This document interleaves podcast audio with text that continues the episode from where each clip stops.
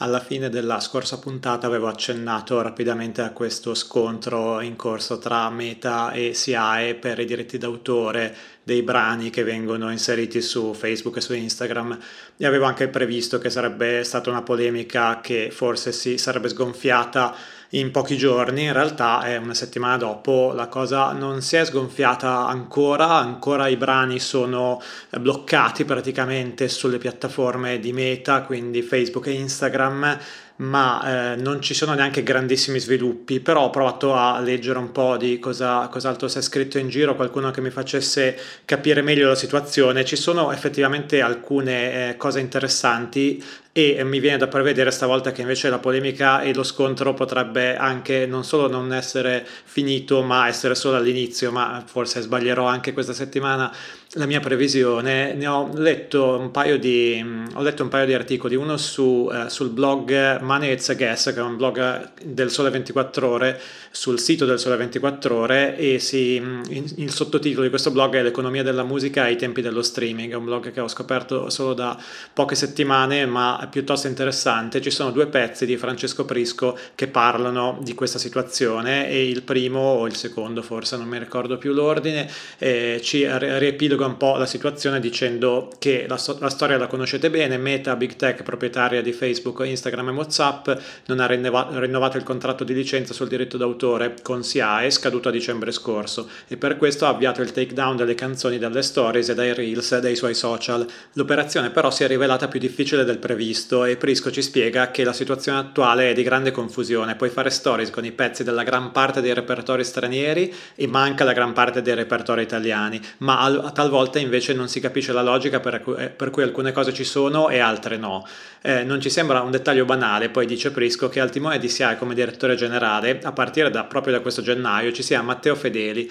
un ingegnere gestionale esperto di blockchain e Prisco nota anche che eh, Matteo Fedeli è classe 1984, esattamente esattamente come Mark Zuckerberg. Su eh, Open, eh, Open Online, c'è un'intervista proprio con Matteo Fedeli che ovviamente mostra una delle due parti, no? la parte della SIAE, vista dal punto di vista della SIAE, ma mh, scopro alcune cose interessanti da questa intervista. Non ho trovato risposte o eh, commenti da parte di Meta al riguardo di quello che dice Fedeli. Eh, l'intervista di Maria, Maria Pia Mazza su Open Online e eh, in questa intervista Fedeli dice che nella negoziazione possono capitare momenti di stallo, ma sostanzialmente nel corso dell'ultima contrattazione Meta ha fatto un'offerta take it or leave it, o ti prendi questi soldi oppure rimuovo tutti i contenuti dalle piattaforme. E così è stato senza nessun preavviso a sentire Fedeli, né a noi né verso gli artisti né verso le case discografiche o gli utenti della piattaforma.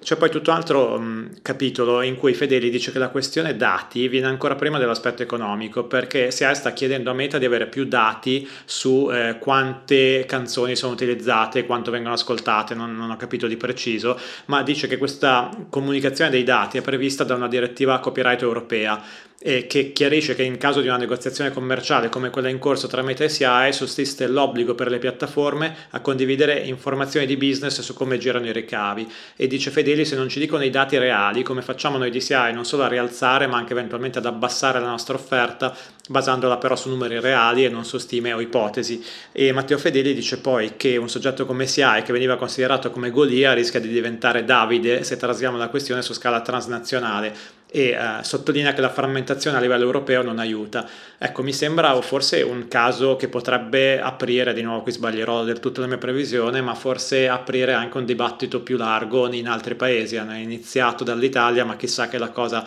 non si allarghi o che non diventi un motivo, questo sembra forse in realtà poi l'obiettivo proprio di SIAE, di fare scalare la situazione in modo che se ne parli a livello più eh, internazionale e si trovino nuovi accordi e nuove regole invece di accettare accettare semplicemente quello che viene richiesto da Meta. Questa ovviamente è la versione un po' della SIAE, ma sicuramente il dibattito è interessante e eh, se ci saranno nuovi articoli, nuove, eh, nuovi commenti su questo che troveremo nelle prossime settimane, se li trovate mandateceli e magari ne riparliamo ancora e vediamo come andrà a finire questa storia. Noi intanto andiamo nella puntata numero 61 di Friday a scoprire quali dischi abbiamo selezionato come i nostri dischi della settimana tra quelli usciti questo venerdì 24 marzo 2023.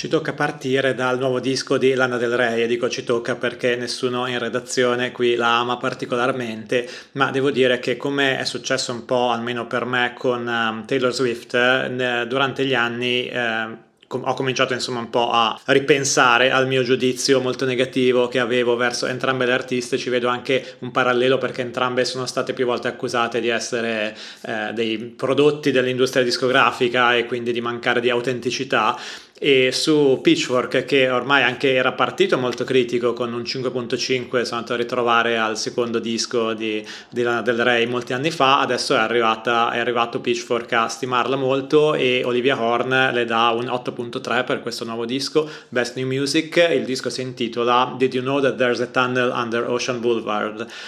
e questo disco è il nono ufficialmente per Lana Del Rey e mi è piaciuto quello che ha scritto Olivia Horn nella recensione su Pitchfork che ha detto che dall'uscita di Norman fucking Rockwell del 2019 il suo songwriting ha ricevuto il riconoscimento che lei aveva sempre saputo di meritare e in effetti c'era da sempre sicuramente una grande eh, consapevolezza di Lana Del Rey che forse alla fine ha pagato e ecco io non sono ancora mente su Taylor Swift come avevo raccontato un po' di puntate fa eh, avevo quasi ho praticamente cambiato idea su almeno l'ultimo album l'ho goduto abbastanza e su Lana Del Rey ancora faccio fatica più per questioni musicali che non magari per l'importanza che in effetti eh, non si può negare che, uh, che, abbia ormai nel panorama musicale americano e internazionale. Su The Quietus addirittura il disco disco della settimana per dire quanto ormai è stata sdoganata Lana Del Rey in qualunque circolo e Christiana Spence su The Quietus ha scritto che nonostante la giocosità, le domande esistenziali che ci sono in questo disco sono reali e sembra che l'autrice stia facendo i conti con le tendenze romantiche e masochistiche che avevano ispirato i lavori precedenti, collegandole questa volta a preoccupazioni preoccupazioni spirituali. Romanticismo, religione e misticismo si intrecciano, anche se la sensazione è meno feticistica rispetto ai lavori precedenti, più genuina. Sul Guardian il disco prende 4 stelle, Shad De Sosa lo analizza da un punto di vista più musicale dicendo che molte delle canzoni qui presenti non hanno ritornelli e sembrano invece il risultato di Del Rey che si è semplicemente messa davanti a un microfono e si è lasciata andare. Molte canzoni sono sottili, vaporose ma allo stesso tempo potenti e mentre per quanto riguarda i testi Shad De Sosa dice che sembra di sfogliare diarie di qualcuno e che alcuni testi possiedono un'apertura che mette quasi a disagio anche per un'autrice come Del Rey. Su Line of Best Fit il disco ha preso 7, 4 stelle su Independent, 4 stelle NME, 7 su Clash dove Robin Murray dice che il disco è incastonato tra i due poli del classicismo e della sperimentazione e che Did You Know, come per abbreviare tutto il titolo, non cede mai veramente a nessuno dei due poli è un fiume di canzoni che spesso turbano, in cui Lana Del Rey discute di verità scomode, negando al contempo l'uso di risposte facili. Ciò che sceglie di rivelare è profondo, occasionalmente inquietante e mai noioso. Su Rolling Stone, la recensione da 4 stelle di Lauren O'Neill, Rolling Stone UK, eh, O'Neill dice, parla della produzione che è affidata per quasi tutti i pezzi, se ho ben capito, a Jack Antonoff, che ha lavorato peraltro anche proprio con Taylor Swift, e eh, qua cita O'Neill altri artisti come Lord, St. Vincent e Kylie Ray Jepsen, e dice che si parla spesso della presunta uniformità del lavoro di Antonoff nella produzione, ma ultimamente, in particolare con Del Rey, Antonov sceglie un caloroso stile anni 70 piuttosto che l'ampolosità anni 80 e la forte visione estetica di Lana Del Rey lo ha chiaramente influenzato fidanzato.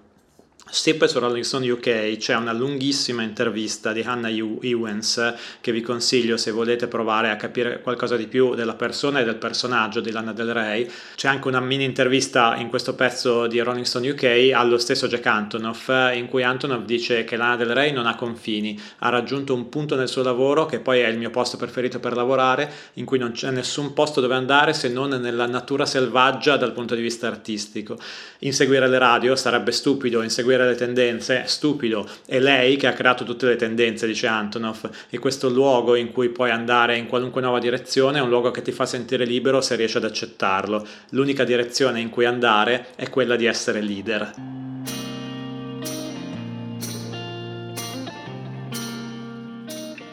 Passiamo a un disco molto più di nicchia, è il disco di debutto di questo trio di musicisti jazz o adiacenti al jazz, tutti e tre americani e tutti e tre di origini indiane o pakistane e sono Aruj Aftab, Vijay Iyer e Shazad Ismaili i nomi per fortuna che li ho trovati pronunciati sul podcast di Pitchfork, Pitchfork, Pitchfork Review, così non ho avuto dubbi su come pronunciarli. Il disco si intitola Love in Exile ed esce per Verve. C'è appunto questa intervista bella in cui Puja Patel di Pitchfork ha conversato nella mezz'ora dell'ultimo episodio del podcast Pitchfork Review, ha conversato con tutti e tre i musicisti parla ad esempio partendo da Rouge Aftab che aveva pubblicato un eh, disco nel 2021 Vulture Prince e Pooja Patel di Pitchfork eh, dicendo eh, che il disco di Aftab ha aperto una porta per gli ascoltatori più giovani tra cui donne e persone di colore per abbracciare il jazz e i suoni sperimentali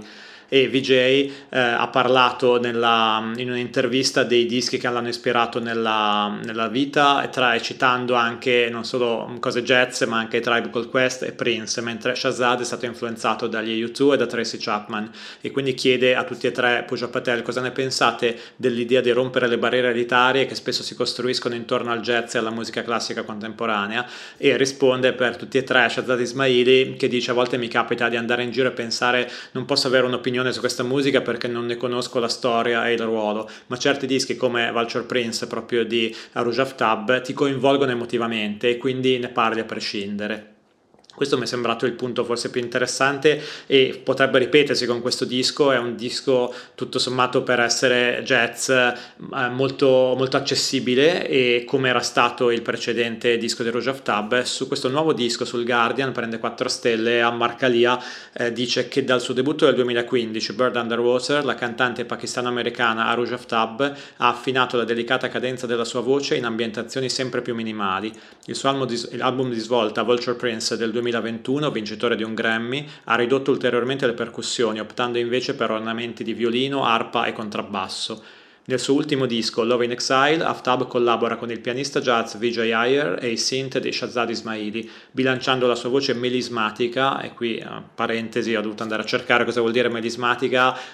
che vuol dire quando, se ho ben capito, quando uno canta una stessa eh, vocale o sillaba alternando le note, come, le note come si fa nel canto gregoriano. Quindi la sua voce melismatica la definisce Kalia e la bilancia tra paesaggi sonori completamente privi di percussioni, quasi ambient. Il trio si è formato nel 2018 e ha sviluppato il proprio suono attraverso spettacoli dal vivo basati sull'improvvisazione. Lo stesso processo intuitivo informa Love in Exile, con ognuna delle sette composizioni che costituiscono trame ondulate come se stessero creando un'atmosfera su un palco. Quando Aftab canta in questi brani l'effetto è sorprendente, i lunghi passaggi strumentali di Ayer e Ismaili cullano l'ascoltatore nel loro dialogo melodico e l'abilità di Aftab consiste nell'entrare, nell'entrare nell'inquadratura per catturare l'attenzione senza disturbare. Love in Exile è in definitiva il suono di un trio che suona in delicata armonia. Quando la voce di Aftab è un punto focale, Ayer e Ismaili le lasciano lo spazio per cantare piuttosto che competere con le loro melodie. C'è spazio per sprazzi di maggiore dinamismo, ma nella loro coerenza Aftab, Ayer e Ismaili rivelano la bellezza della quiete. Su Rolling Stone poi c'è una recensione di Brenna Ehrlich che affronta un po' il problema proprio di che genere è questo disco e come, come, definirlo e dice che Love in Exile non è jazz nonostante la presenza del pianista Vijay Iyer, un peso massimo in quel mondo, non è nemmeno musica globale, qualunque cosa significhi, anche se presenta la cantante Urdu Aruj Aftab che l'anno scorso ha vinto un Grammy in quella categoria. L'ascolto di Love in Exile invece, che vede anche la partecipazione di Shazad Ismaili al basso e al Moog, è più simile al visitare una sorta di bellissimo e strano paesaggio sonoro fatto di archi, tastiere e voce. La voce di Aftab è solo uno strumento del quadro sonoro anche se vitale e Aftab ha dichiarato che in questo disco non sta raccontando una storia ma sta usando il suono delle parole come uno strumento. L'effetto è accentuato dal suo tono vocale che è asciutto e caldo allo stesso tempo, non accentua l'emotività e non ne ha bisogno perché la sua voce è davvero singolare e forte. Tutti e tre questi musicisti, conclude Ehrlich, hanno dimostrato di essere talenti unici, di essere in grado di occupare il centro della scena e di piegare la musica alla loro volontà. Non sono quindi necessarie definizioni.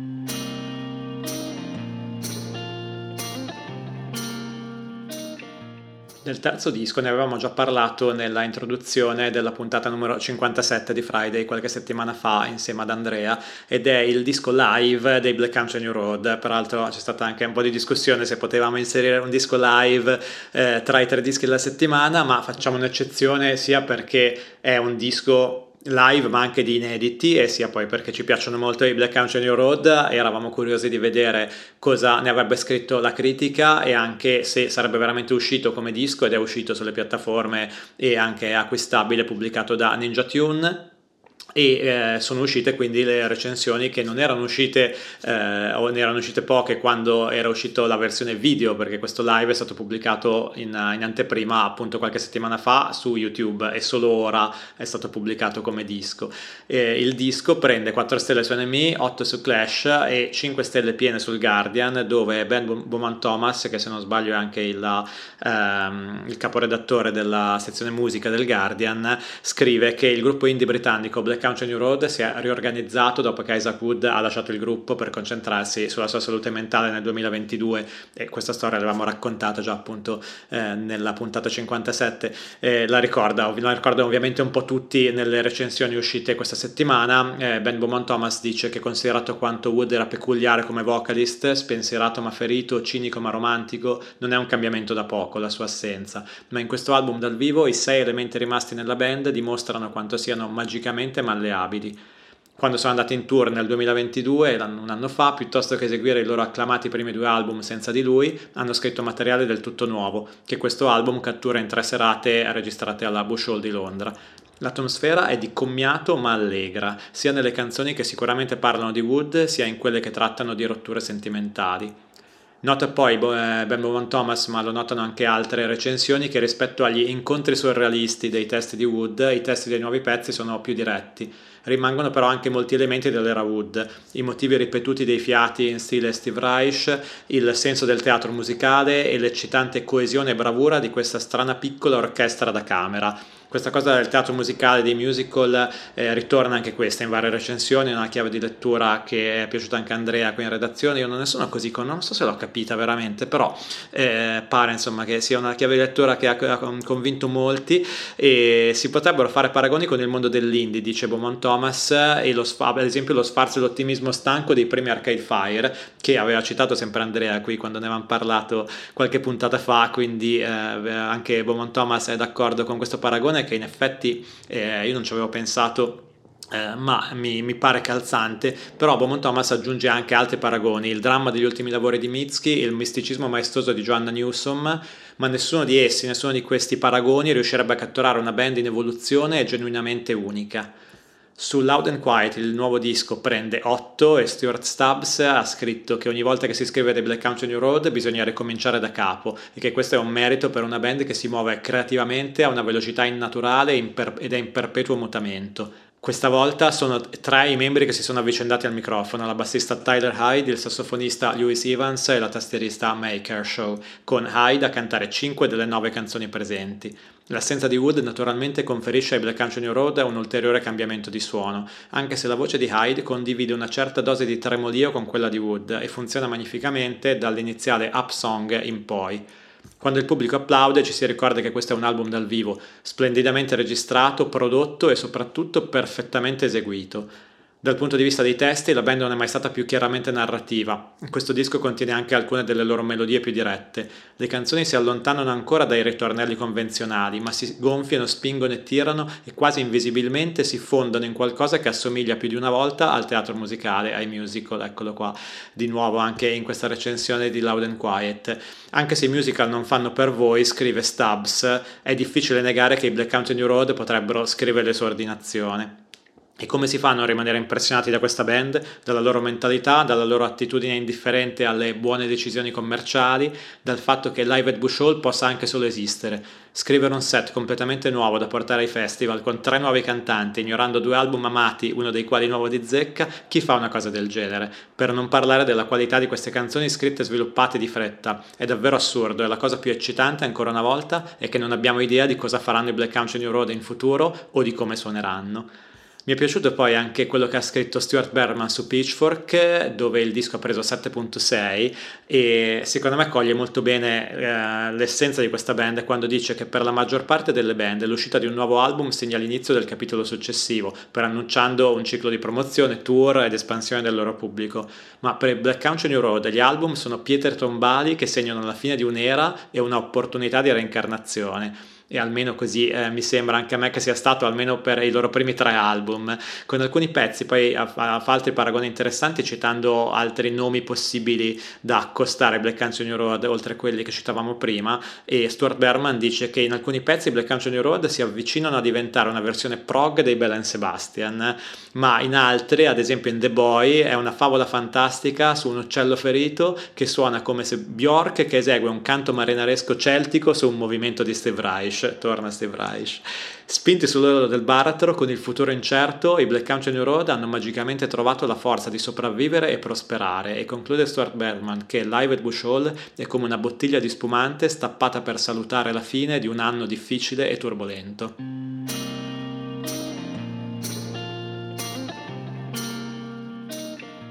Abbiamo scelto anche tre singoli come sempre che ci hanno colpito tra quelli usciti questa settimana. Partiamo dal nuovo singolo dei Sarus, questo trio tedesco eh, che è già in giro da vari anni ed è ormai un po' un supergruppo perché è formato da Christoph Brandner già nei Ladipuna, Max Punktezal già nei Notwist, tuttora parte dei Notwist anche se non proprio del core della band ma credo di averlo sempre visto in tour con loro e Florian Zimmer, membro di altri progetti ed è un, un trio tedesco a cavallo cavallo però tra tre città, perché se ben capito abitano in tre città diverse, Monaco, Berlino, Hamburgo, ed esce questo nuovo singolo che si chiama Mutazione, quindi c'è anche un po' d'Italia perché è cantato da Eva Geist, eh, che aveva già, la ricorderete magari, aveva partecipato al progetto Il quadro di Torisi con Donato Dozzi, che si era anche beccato un bel 7.5 su Pitchfork nel 2020 per la nostra rubrica Italiani su Pitchfork, che quest'anno ancora langue, ma non divaghiamo troppo, questo singolo è cantato dalla musicista artista italiana Eva Geist, ma farà parte del prossimo disco dei Saros che si intitolerà Turtle Roll e uscirà il 16 giugno su Alien Transistor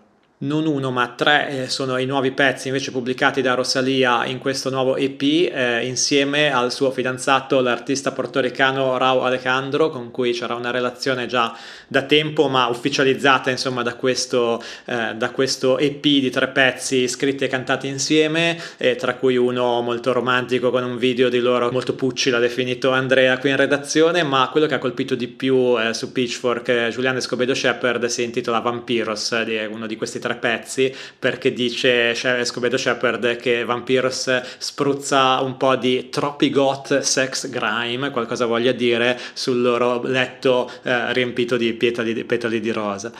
A proposito di coppie artistiche che sono anche coppie nella vita, ne abbiamo una anche in Italia che è quella formata da Colombre e Maria Antonietta che hanno pubblicato questo singolo che si intitola Io e te certamente. E su Sentire Ascoltare eh, si dice appunto che è un sodalizio quello tra Colombre e Maria Antonietta che funziona e che segna, che funziona nell'arte e nella vita. E questo singolo segna il ritorno dopo cinque anni di Maria Antonietta che non aveva pubblicato nulla da allora ed è un brano collaborativo scritto da Maria Maria Antonietta, ma che in realtà troverà spazio nel disco di Colombre che esce il 31 marzo, quindi settimana prossima per Bomba, Bomba Dischi e si intitola Realismo magico in Adriatico.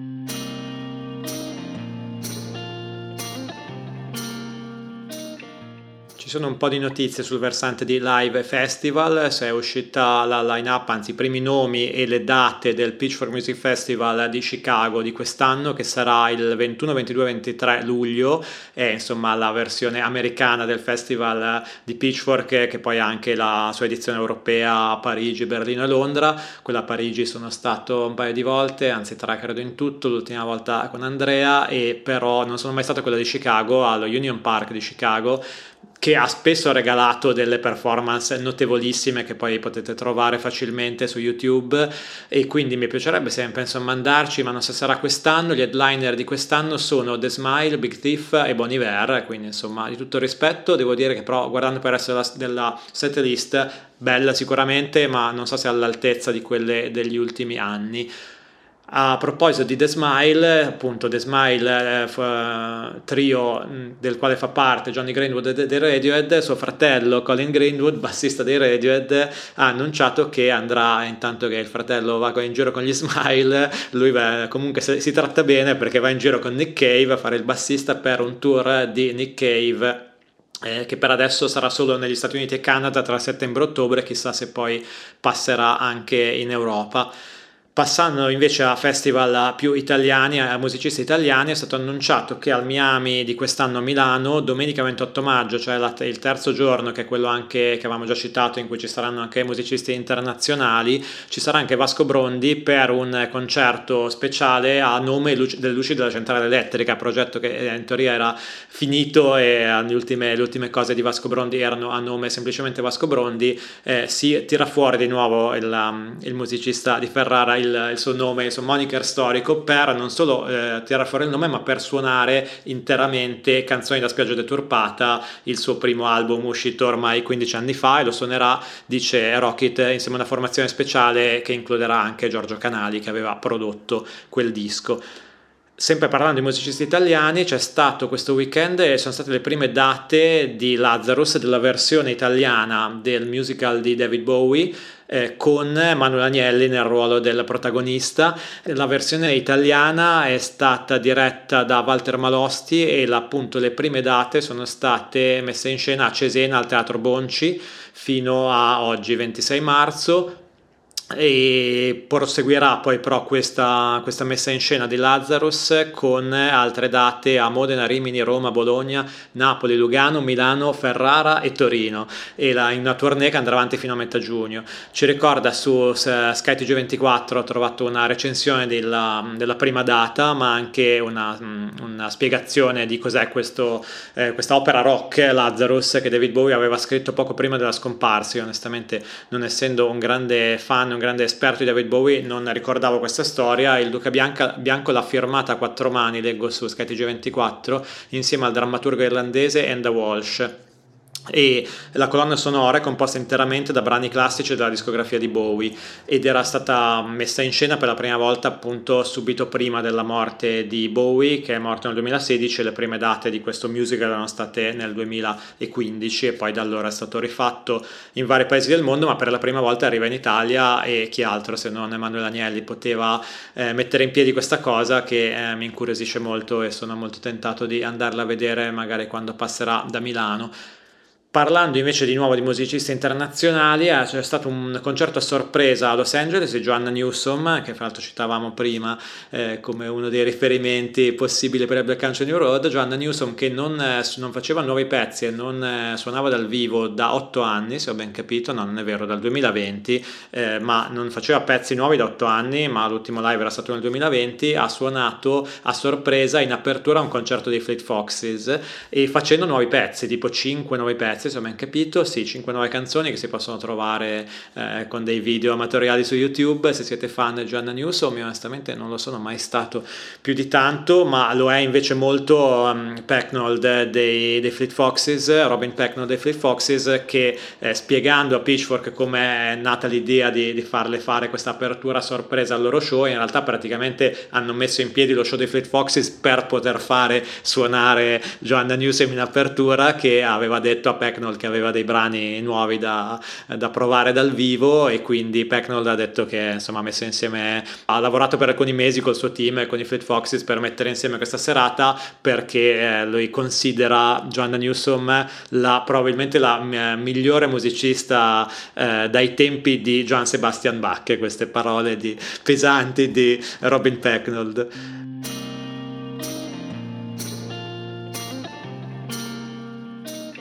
Prima di chiudere una piccola anticipazione su quello che ci aspetta settimana prossima perché il prossimo venerdì 31 marzo tra i vari dischi in uscita c'è il disco di debutto delle Boy Genius, del progetto Boy Genius formato da Julian Baker, Lucy Dacus e Phoebe Bridgers. E questo disco che si intitola The Record uscirà su Interscope è non solo un disco che aspettiamo molto qui in redazione ma lo volevo citare perché è uscita questa settimana un, un lungo pezzo sul Guardian firmato da Laura Barton che ha intervistato intervistato eh, le protagoniste de, di, questo, di, questa band e ha, è andata a, a rivelato anche un po' della loro origin story perché tra le varie cose interessanti che si scoprono in questa intervista che eh, Baker e Dacus si sono incontrate nel backstage di un concerto nel 2016 e che Baker ha trovato ha visto che Dacus stava leggendo il ritratto di signora di Henry James e che da quello si sono scambiate le email e da quello è partito un book club a distanza che poi eh, negli anni seguenti avrebbe portato alla formazione della band e del loro EP di qualche anno fa e ora del, dell'album vero e proprio che aspettiamo eh, con ansia per il prossimo venerdì. Io sono Francesco Negri, questo weekend in trasferta a Berlino, in redazione ci sono anche Andrea Fiorencelli da Bruxelles e Marco Fiorencelli a Milano, quindi puntata che sento ancora più europea, peccato non siamo riusciti a fare una, una diretta tutti insieme, e, ma magari lo faremo presto. La sigla è di Tum che trovate su Instagram come Tum Plays Music, mentre Friday lo trovate su Instagram, su Twitter e su Telegram come Friday underscore pod. Grazie e appuntamento al prossimo weekend.